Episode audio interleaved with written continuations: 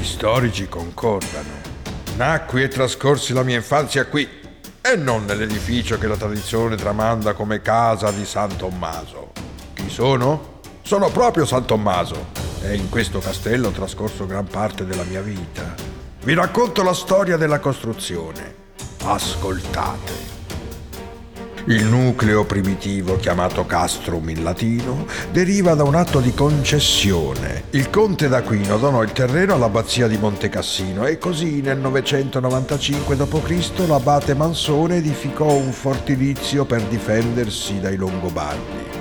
I rapporti precari tra la contea d'Aquino e l'abbazia di Montecassino sfociarono presto in uno scontro che nel 996 vide protagonisti il conte Adenolfo III, di discendenza longobarda, e l'abate Mansone. Quest'ultimo ebbe la peggio.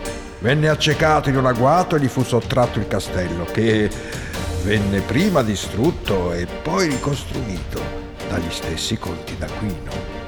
Il castello ha resistito ad anni di guerre e di domini, dai Longobardi ai Normanni, per ricadere infine sotto l'autorità dell'abbazia di Montecassino. Nel 1157, tornata sotto la guida dei D'Aquino, grazie a Rinaldo, la fortezza conobbe finalmente un lungo periodo di pace.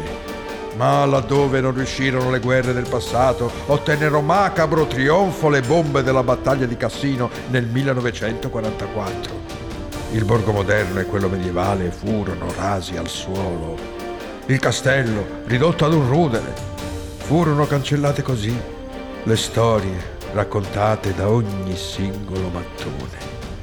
Nonostante la devastazione della seconda guerra mondiale, le mura merlate hanno mantenuto il loro fascino, sostenute dall'imponenza delle torri quadrangolari, dalle quali, a difesa da eventuali nemici, le guardie scrutavano la valle, accarezzate dalla brezza primaverile o sferzate dai gelidi venti invernali.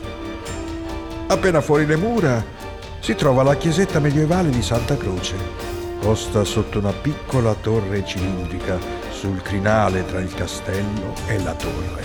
Una perla incastonata sulla corona di monti che circonda Roccasecca. Per molti anni Santa Croce è stata la chiesa madre dell'antico borgo di Roccasecca e fu proprio qui che venni battezzato.